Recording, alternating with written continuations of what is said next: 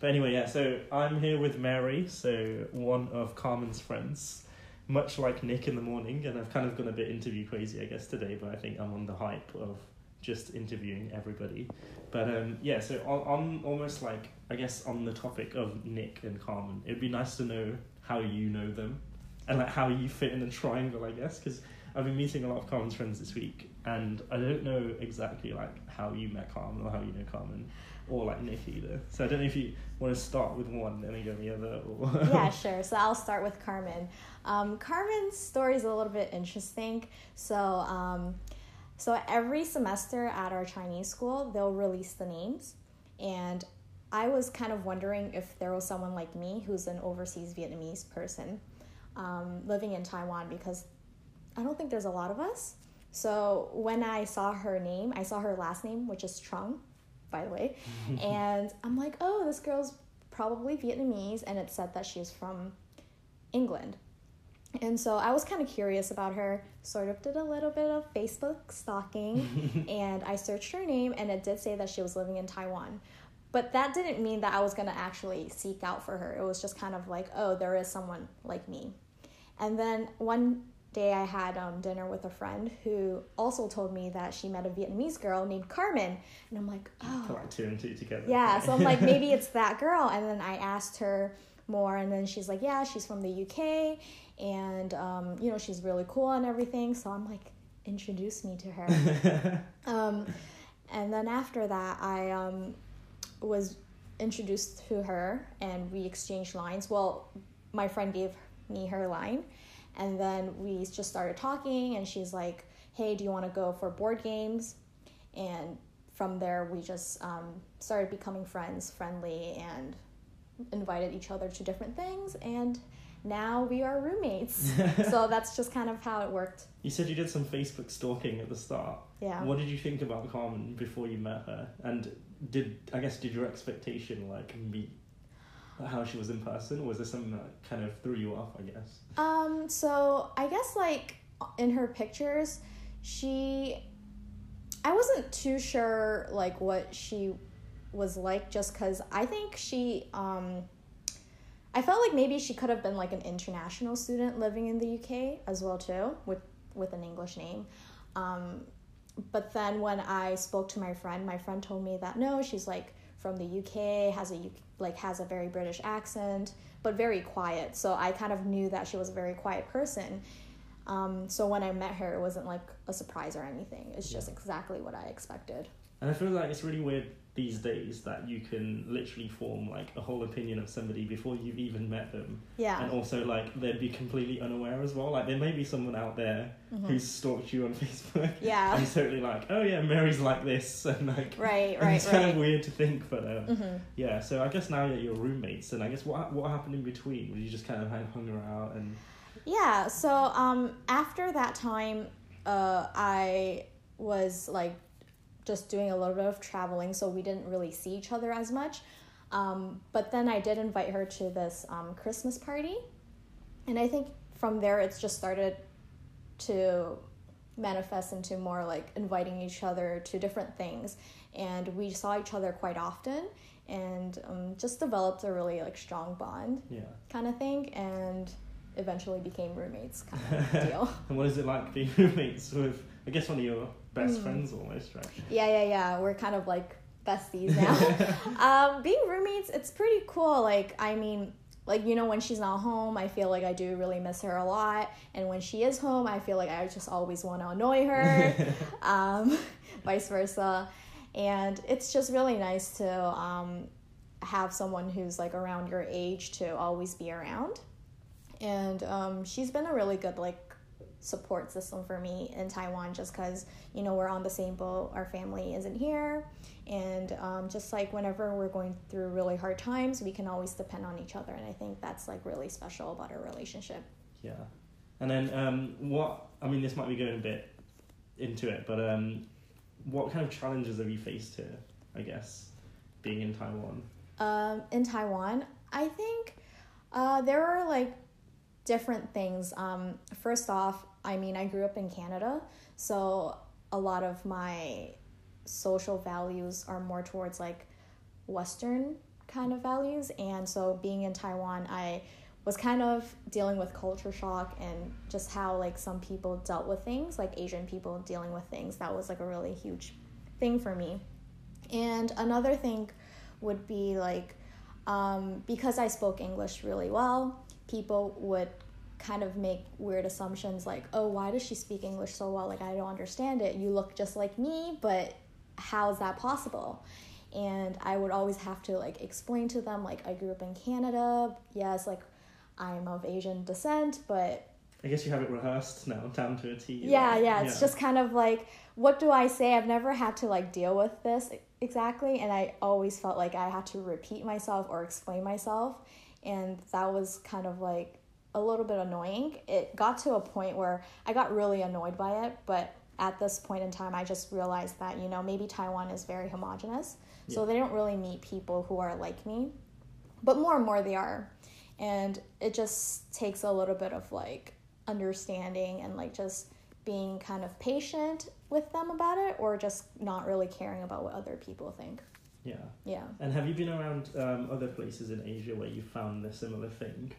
Or because I, I, I know that some people think Taiwan is quite forward almost in like mm-hmm. diversity and mm-hmm. culture and whatnot. So, um, I think well, other places in Asia, um, like Thailand, I'm sure they get a lot of a lot of tourists, so that wasn't a big issue. But in Vietnam, sometimes, um, if I like spoke Vietnamese, people would be like, "What? how can you speak Vietnamese? Like, what are you? I'm like, oh, well, my parents are Vietnamese, so I guess that's why I know how to speak it. But they were kind of confused, maybe because I, they heard me speaking in English, and then like hearing me speak in Vietnamese was just like throwing them off. So, and then I think you talking about speaking Vietnamese, what I find really interesting is the fact that you know so many languages, right? yeah. so how many languages do you know, or what do you speak? I guess. Um. Okay. So English, because that's like that's what, what I speaking now. yeah my native yeah. tongue, and then Vietnamese because um, I grew up speaking Vietnamese to my family, primarily my grandparents, and then um, Mandarin just because I've been living in Taiwan, so I picked up Mandarin from there. And in college, I learned Korean and American Sign Language. oh, American Sign Language. Have you ever used it ever since you've?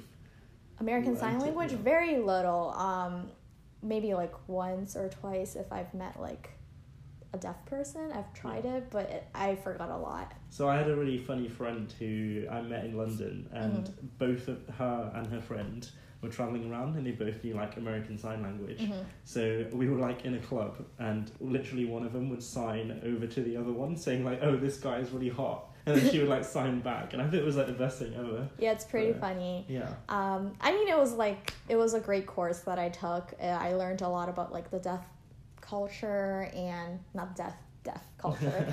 And then um, and then just kind of like how to deal with being like around deaf people just because like there are certain um, things that are considered rude which might not be rude in the hearing culture. So i think that was like really great and i want to learn more if i could one day. Yeah. What do you think motivates you about all these languages? Do you have some kind of drive? Um, it's more like I think purely interest. Um, and I think when I learn certain languages or just know how to say like certain words in a different language, I feel like I can communicate with that person a bit better. And it just opens like a whole new world. Yeah, I think yeah. was quite interesting today when we learned that new word. yeah, yeah, yeah, yeah. That was pretty interesting, and I feel like I can continually use it so that like I just feel closer to people here like locals or just like my own friends who speak the language. Yeah, and do you think that you've come, you're at a decent point in your Mandarin now that you can kind of sustain friendships, I guess? Because I think something that would be quite difficult is only holding surface level friendships because of the language barrier. Mm-hmm. And obviously, if you have somebody who speaks your mother tongue, it's a lot easier to have like deeper chats right. and, and talk about other things. Whereas I guess having that language barrier there, it might get quite so do you mm-hmm. think you've overcome that hurdle, or do you still?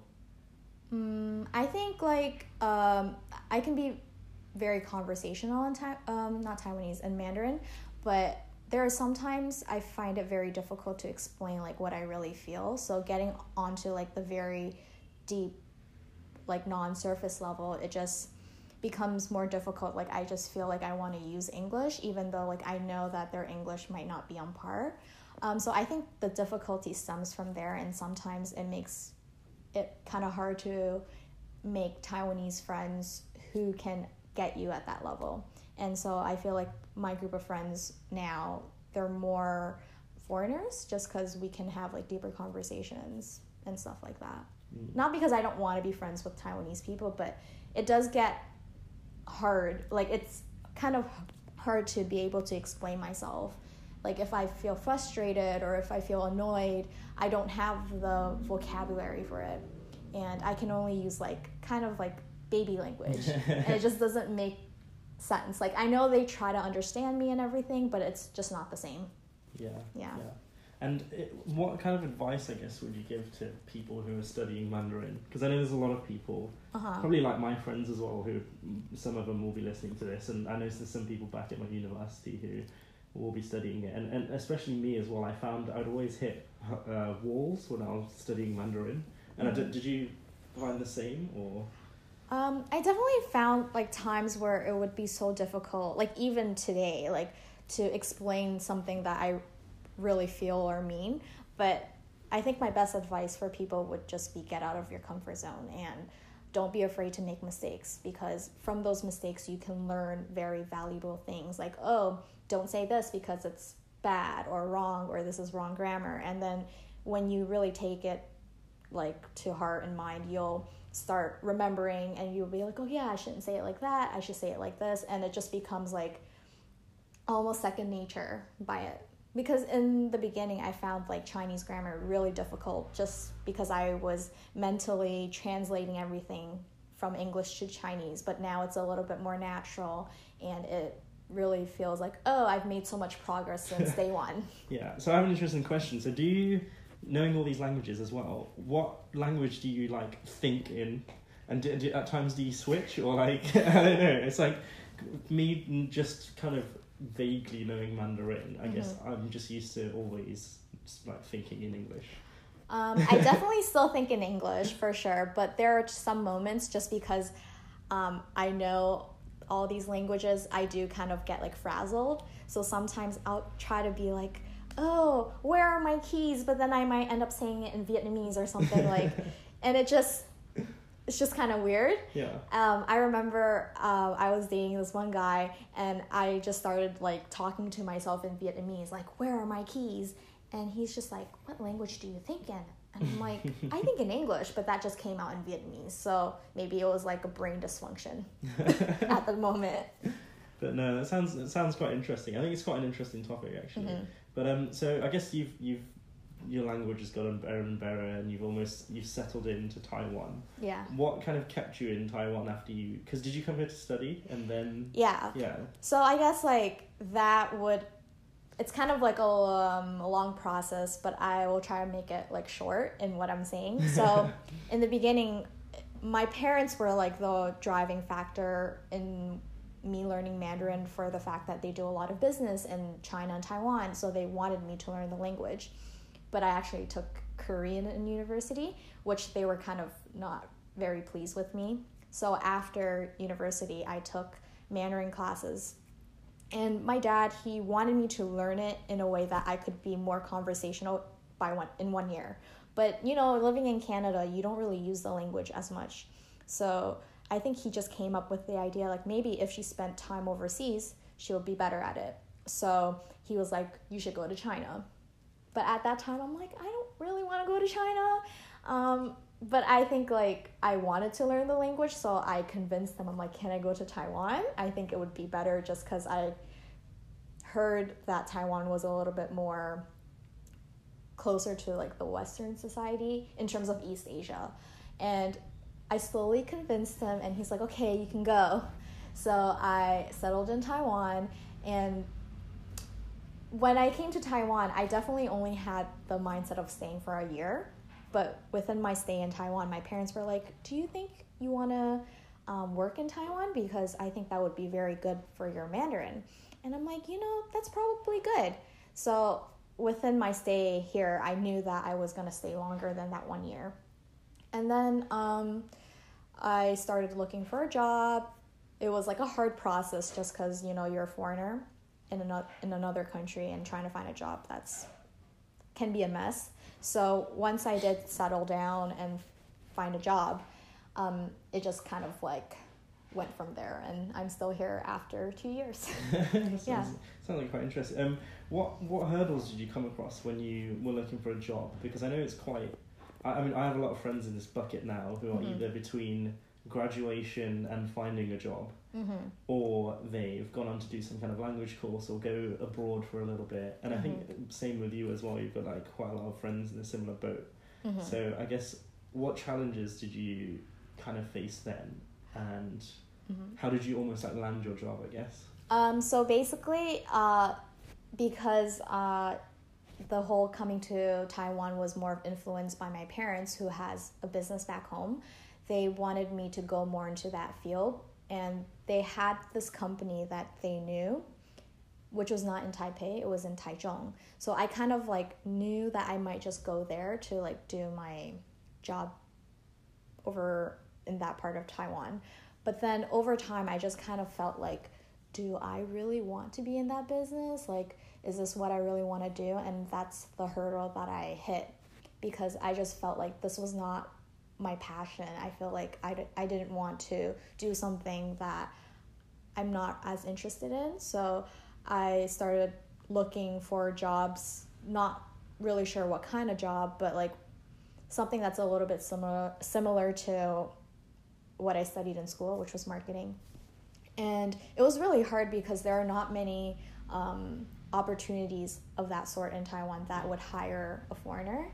Um, and I just got really lucky when um, the company that I currently work uh, work for they reached out to me, and um, just we went through an interview process. But the thing was, the job that I uh, they were trying to get me for, I didn't get that job but they were having another position which was in social media and it worked out for me from there and Yeah. that's where i found the current. What was the original position that you went for?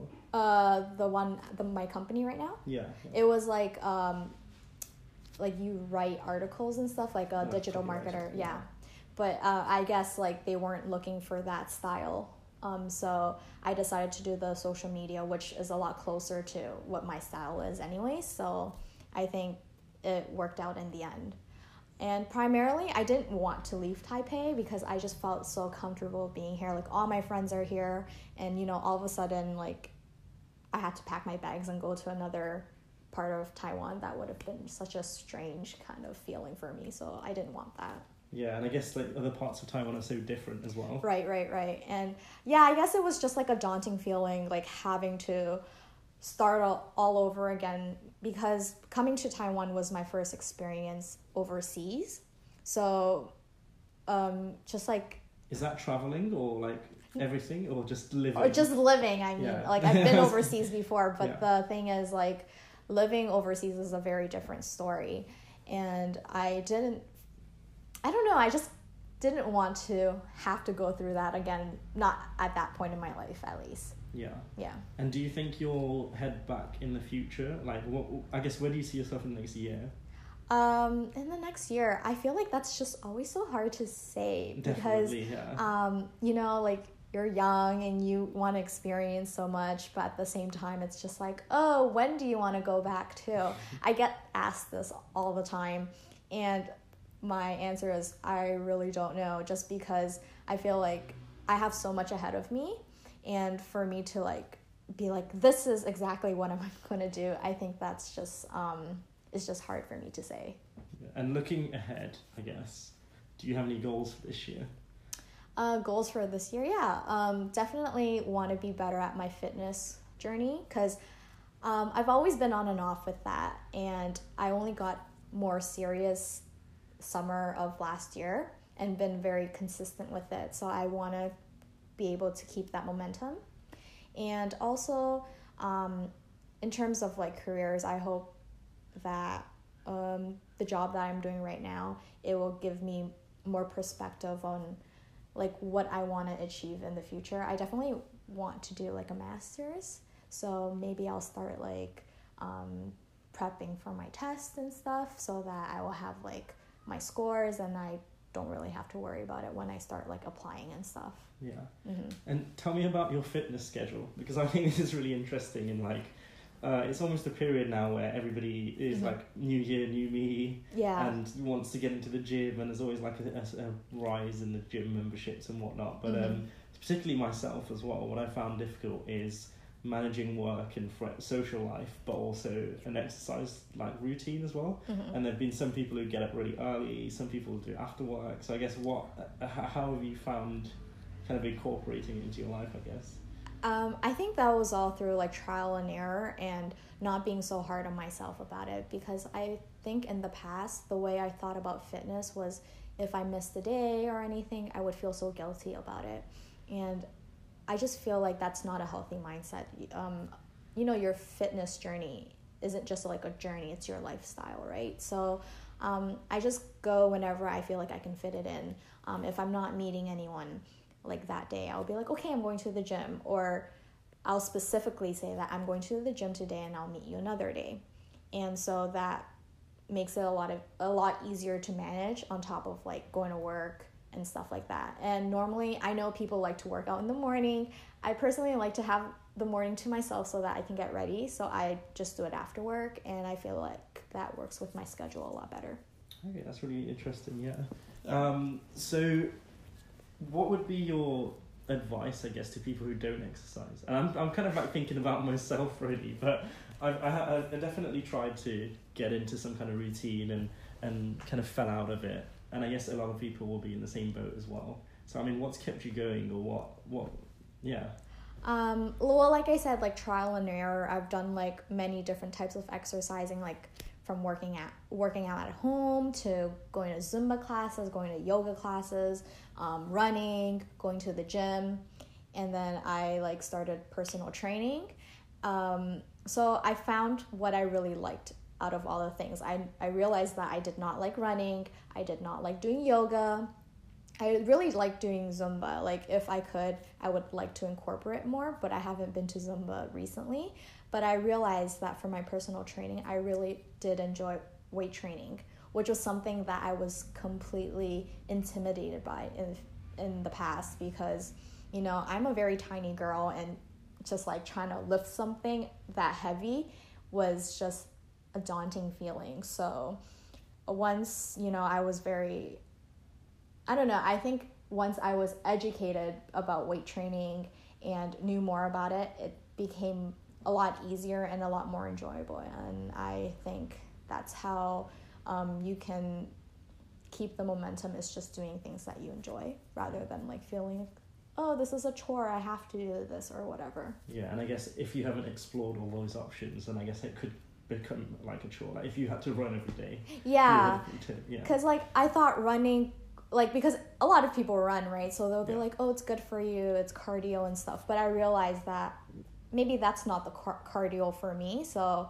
I realized that you know Zumba was probably better for me because it's dancing. I like to dance, kind of thing. Yeah.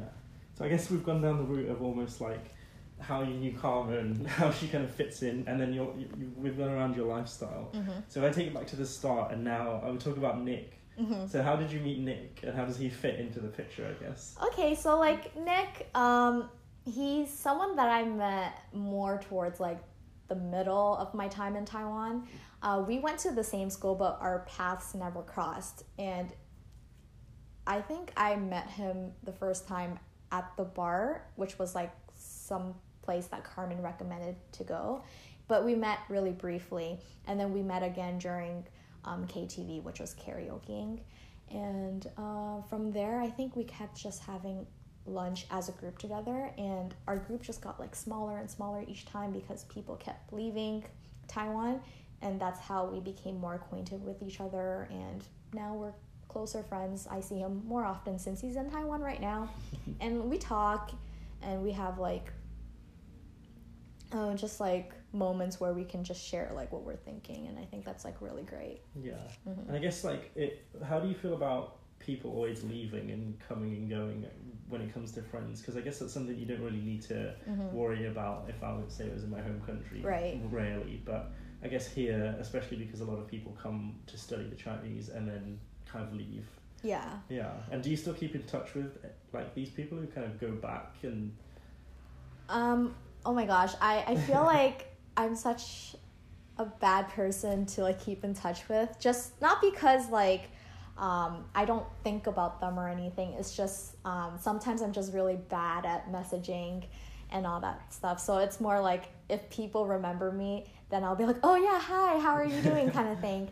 But um, in terms of with my group of friends that um, have left, I mean, it was really sad just because we became such good friends and so close that when they left, it was kind of heartbreaking or heartbreaking at least.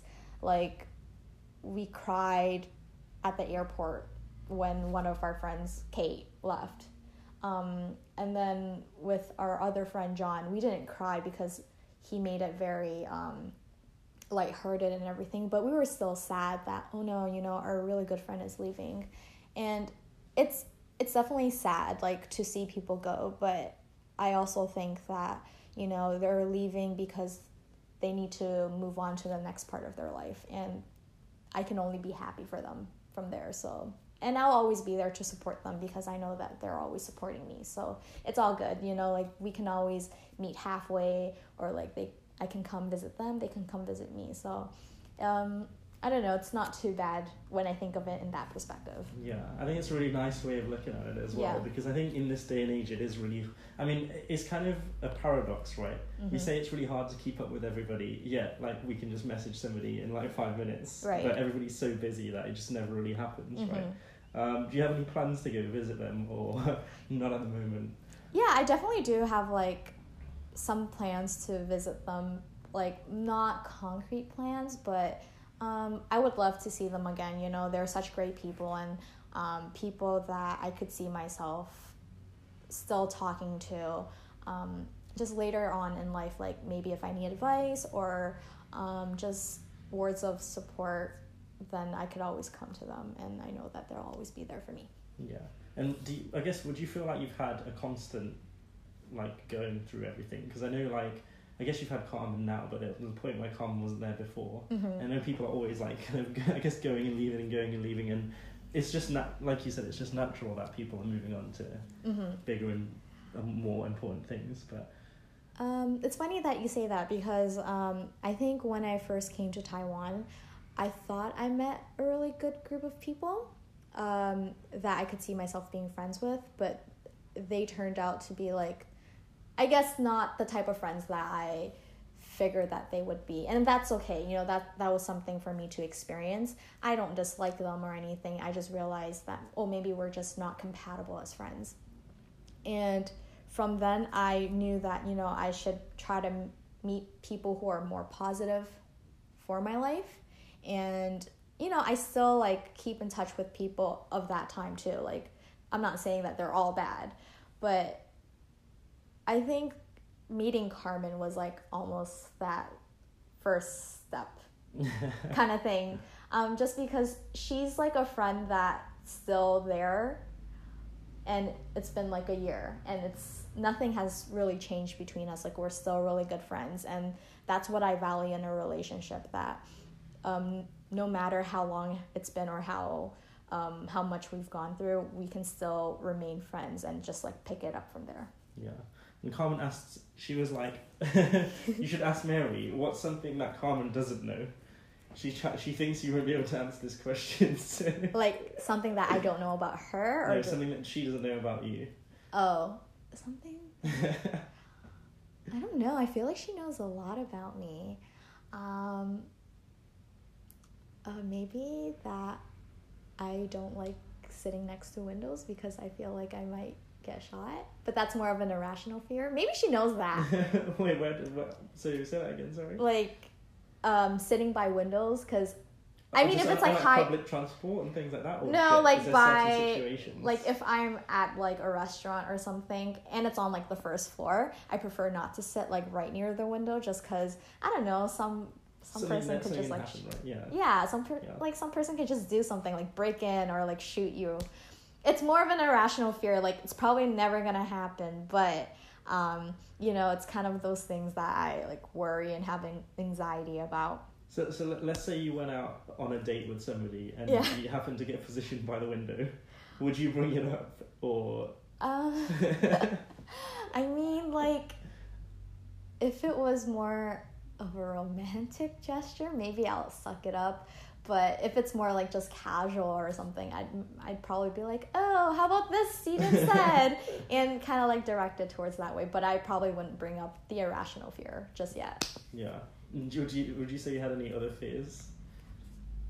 Oh, I think I have a fear of being um, stagnant. Uh, just like there's no progression in my life. I think that's a very scary thing because I feel like there's always um, room for development. And if you're not really developing as a person, it's like, what are you doing? Yeah. So I don't know. I don't want to. Maybe just being complacent, like just being just comfortable where you are, because you know you should always challenge yourself and want to be better. And so I think that's kind of like a fear of mine is just stuck in one position and never moving. I think I think I find I find that quite interesting as well because I know a couple of people who seem to be quite stagnant but seem to be quite happy as well and quite like Mhm. content with how they are and how life is going. And sometimes I I I think I'm similar in your aspect in like I'm like do something. yeah. but I guess that's uh yeah. If it, and have you ever felt times where you have felt stagnant and kind of broken out of it, or have you just Yeah, of course. Like, um, I've felt that before. Like, just I didn't see anything happening for me, but I've always been like a very proactive type too. Like, oh, if this is not really working out for me or I'm not benefiting from this, then I should try a different approach. That doesn't mean like do a 180, but it just means like changing up a little a little thing here, a little thing there, and then when you see little changes, you'll start seeing um, better results, kind of deal. Hmm. If that makes sense. Yeah, so I guess you're always kind of growing, and, and I guess would you would you say you're like a risk taker? Um, I'd probably say so. Moving here is a risk, right? Yeah, Just because I didn't know anything about Taiwan, and me just coming into it, I think that's like a risk on, like, on its own. yeah. Do you yeah. have any regrets at all? Oh no, of course not. I feel like me being in Taiwan was very crucial to my development and growth as a person, as a young adult. Because, I mean, I always think about it, and I feel that if I stayed back home, I would just, I mean, I would have my development, but my development would come at a different pace. I think being here required me to be even more dependent, um, just like rely on myself even more um, because that's the only person I could rely on. And um, I had to do things for myself that I, mm, I had like family to help me out. So it just like allowed me to grow in that aspect and all an aspect and also be able to um, reflect on certain things that maybe I I've never reflected on Hmm. and i think that's like really important to me is to like look back on like what are things that have bothered me and like can i get over it and all that stuff Yeah, and I guess I know quite a few people as well who may be on the fence about going abroad mm-hmm. or kind of making that leap. So I guess in terms of just somebody moving abroad, what kind of advice would you give them if it had to be just like quick? um i mean definitely if you have like this um this urge to like move overseas i would say do it um because you only have this one life and i feel that everyone should have an experience to um, live somewhere that is not what you're comfortable with. And when you do i feel that you i don't i can't say that i promise you that you're gonna have this like best growth or like best development of your life but that is what i have for myself. And i think i would want someone to also experience that too if they could i mean like if you're okay with staying where you are that's fine too but living overseas is just a very different experience and everyone will have their own story behind it and i think that's such a beautiful thing that you know when you talk about it with people you, you're like this is my own story and this is what makes it so unique Yeah, I think that's a really nice message Yeah. to kind of leave it on. yeah But um, one last thing before I end, and this was just like a kind of rogue thrown out there Mhm. question. But um, in terms of like things that you've read or watched or heard of recently, Mhm. what's one thing that you would recommend to somebody? Almost something that maybe have interested you in the last couple of weeks. Um. Hmm.